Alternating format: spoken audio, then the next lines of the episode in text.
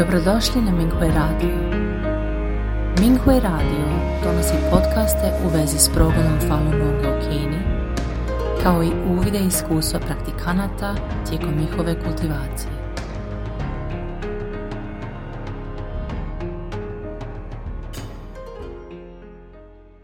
Slijedi članak za dijeljenje iskustava kojeg je napisao Falun Dafa praktikant iz Kine, pod naslovom Kineska Fahui, gledanje unutar sebe kako bi se eliminirale vezanosti tijekom sukoba.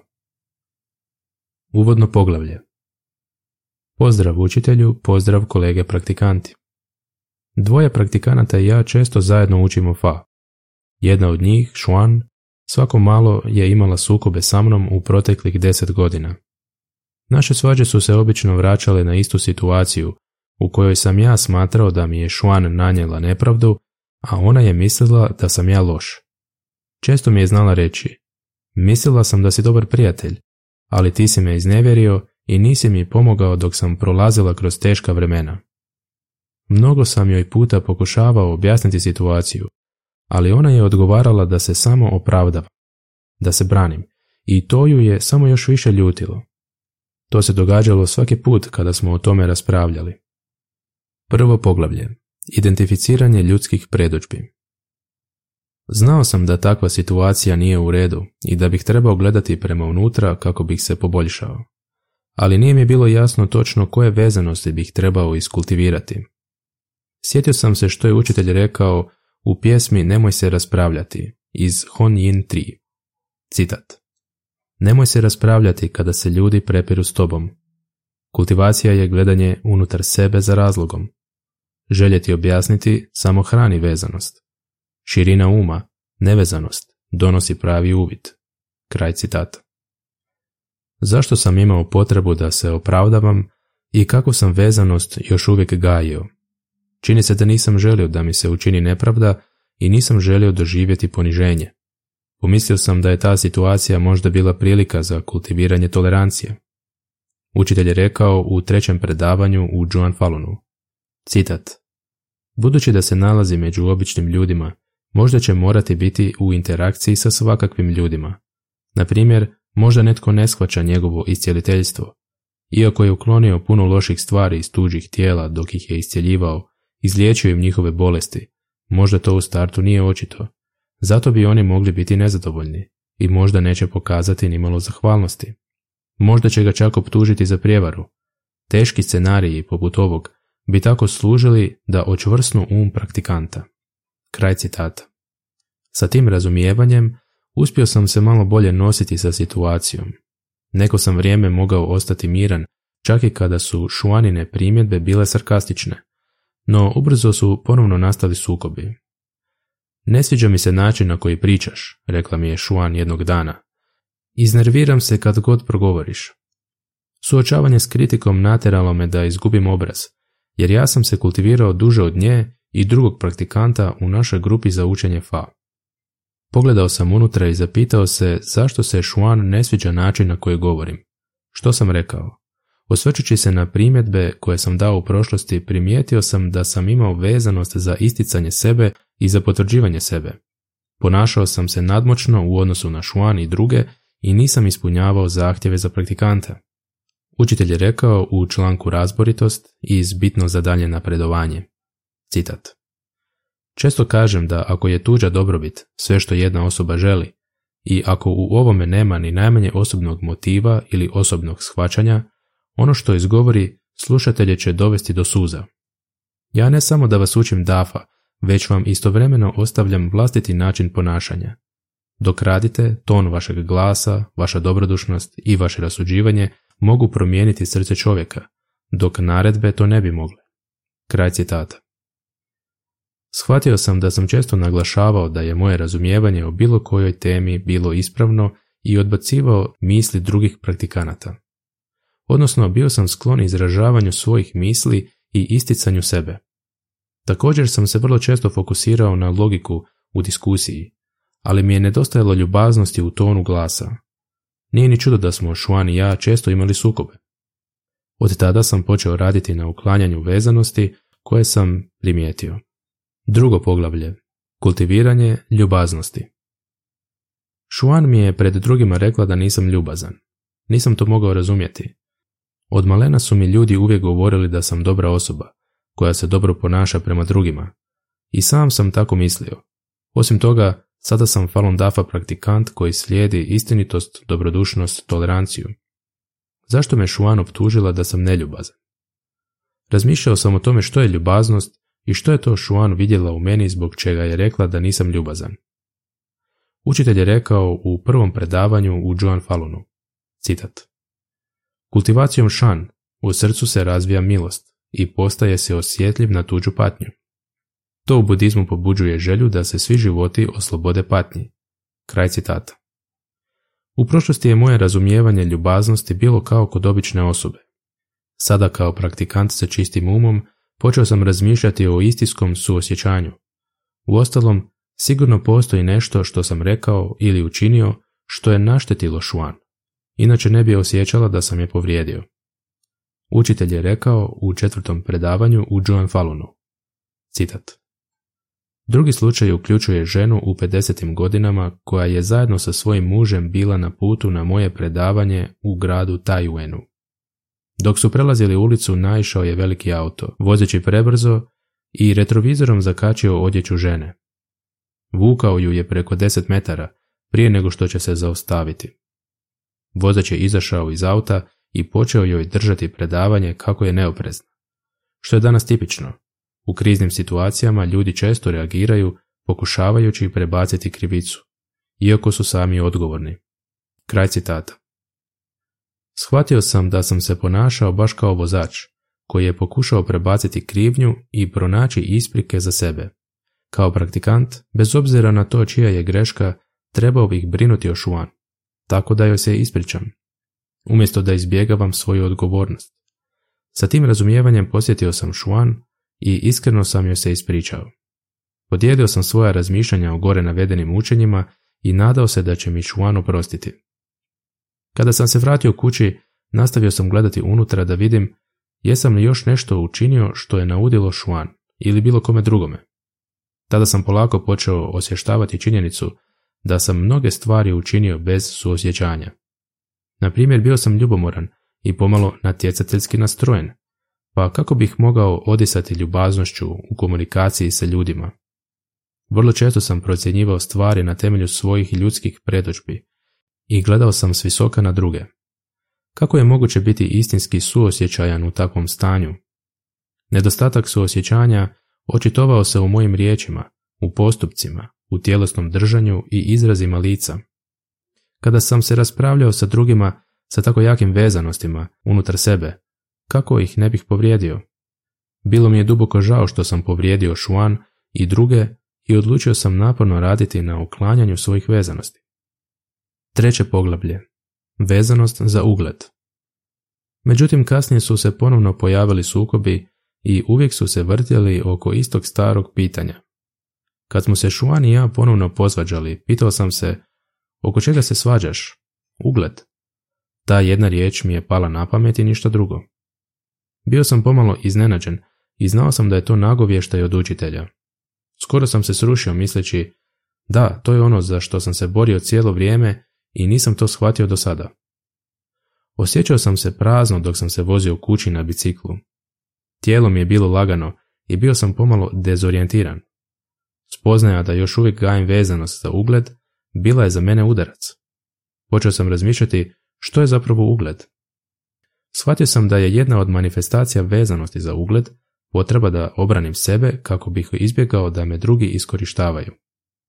Zbog toga nisam mogao tolerirati tuđe rasprave i nisam mogao postati istinski suosjećajan. Uostalom, je li moguće biti obziran kada se boriš za vlastiti ugled? Osim toga, s tom ukopanom vezanosti nisam mogao olako shvaćati stvari. Umjesto toga, uspio bih ljudima pokazati dobru stranu i prikriti svoje nedostatke, kako bih održao dobar ugled. Stoga, ponekad bi se dogodilo da čak i kada sam činio nešto što je izgledalo dobro, imao sam želju da zaštitim svoj ugled. Osvijestio sam da nisam to činio samo da bih bio dobar prema drugima. Shvatio sam da je vezanost za ugled oblik sebičnosti. Zbog toga sam se svađao sa praktikantima i nisam uzimao u obzir njihove osjećaje. To je daleko od onog što se očekuje od Falun Dafa praktikanta. Učitelj je rekao u 4. predavanju u Zhuan Falunu, citat: "Ako stalno možete biti suosjećajni i mirni, onda ćete moći dobro postupiti kada naiđe problem, jer ćete na neki način imati amortizer.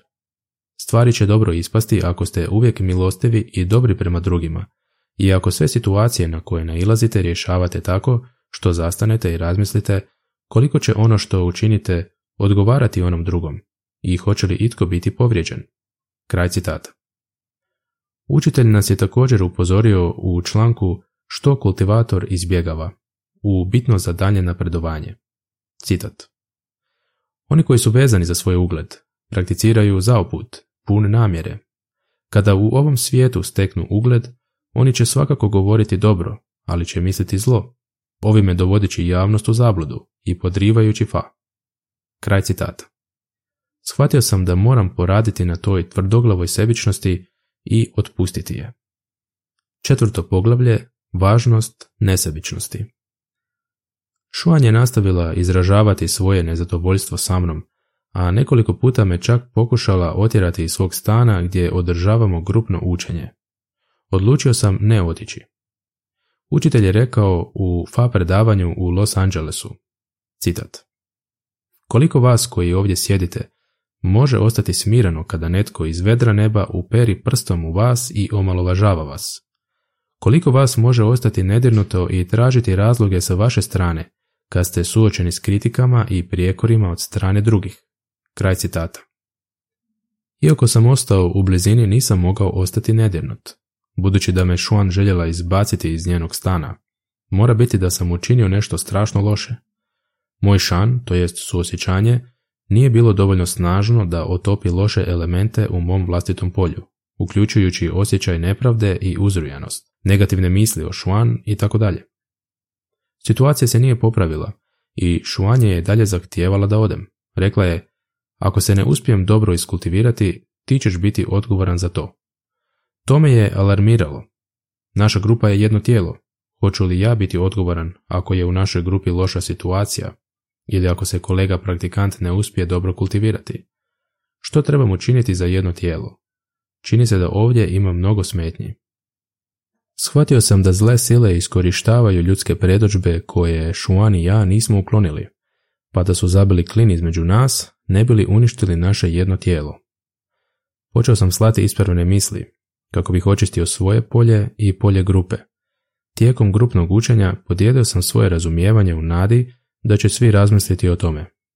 Tijekom ovog procesa, kada sam mislio da je situacija teška i dok sam se osjećao uznemireno, pomišljao sam o tome da napustim grupu. Ipak, grupno učenje FA je format koji nam je učitelj ostavio i možda postoje dublja značenja kojih nisam bio svjestan.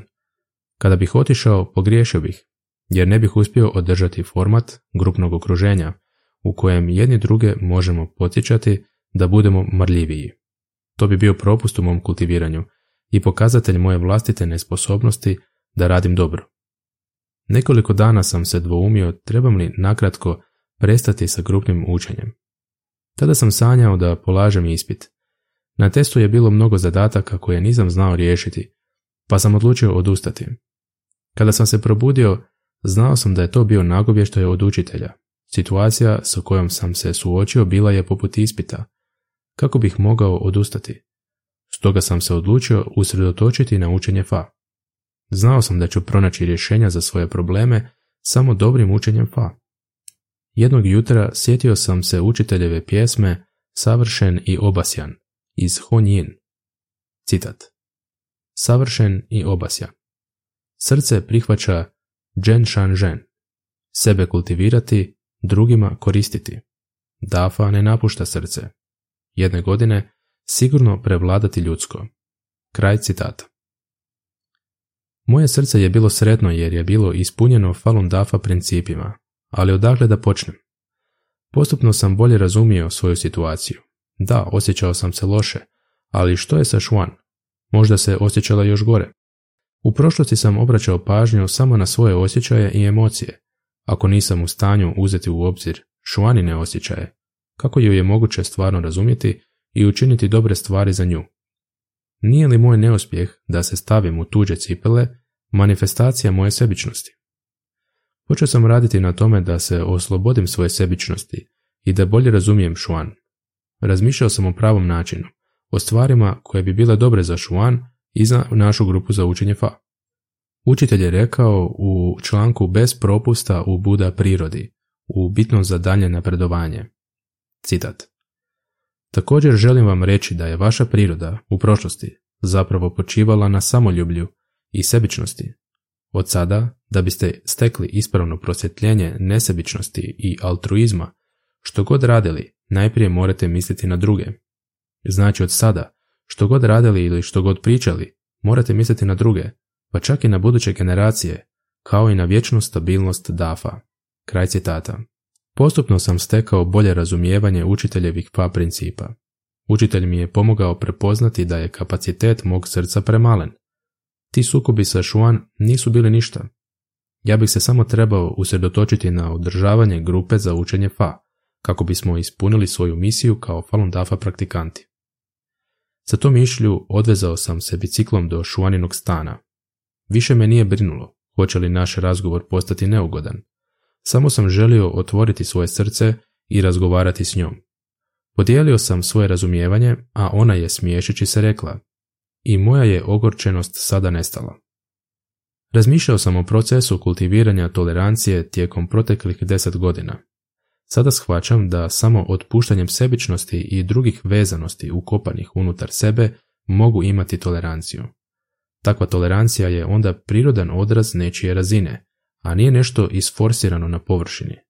Tolerancija će se prirodno pojaviti kada unutar sebe više ne budemo vezani za to jesu li drugi ljudi dobri ili loši, jesu li u pravu ili u krivu.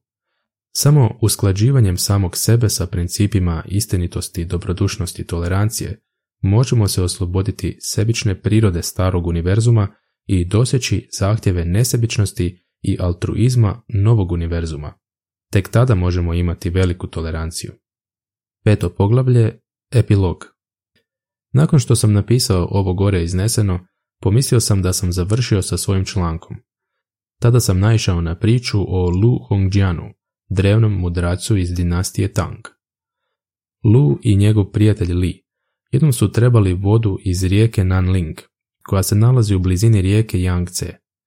Lijev pomoćnik odveslao se je čamcem do dubokog dijela rijeke i donio malo vode. Dok je izljevao malo vode iz boce, Lu je rekao: ovo nije iz rijeke Nanling. Umjesto toga čini se da je to voda sa obala rijeke Yangtze. Otišao sam do rijeke Nanling u čamcu i tamo vidio 100 ljudi, odgovorio je pomoćnik. Zašto bih te prevario? Lu nije ništa rekao i počeo je izljevati vodu iz boce u lavor. Zatim je stao na pola puta i istočio još nekoliko žlica. Ostatak vode u ovoj boci je iz rijeke Nanling, primijetio je. Pomoćnik je bio šokiran, kleknuo je i rekao: nakon što sam uzeo vodu iz rijeke Nanling, vratio sam se na obalu rijeke Yangtze. Budući da se čamac ljuljao, izgubio sam otprilike pola vode koja je bila u boci.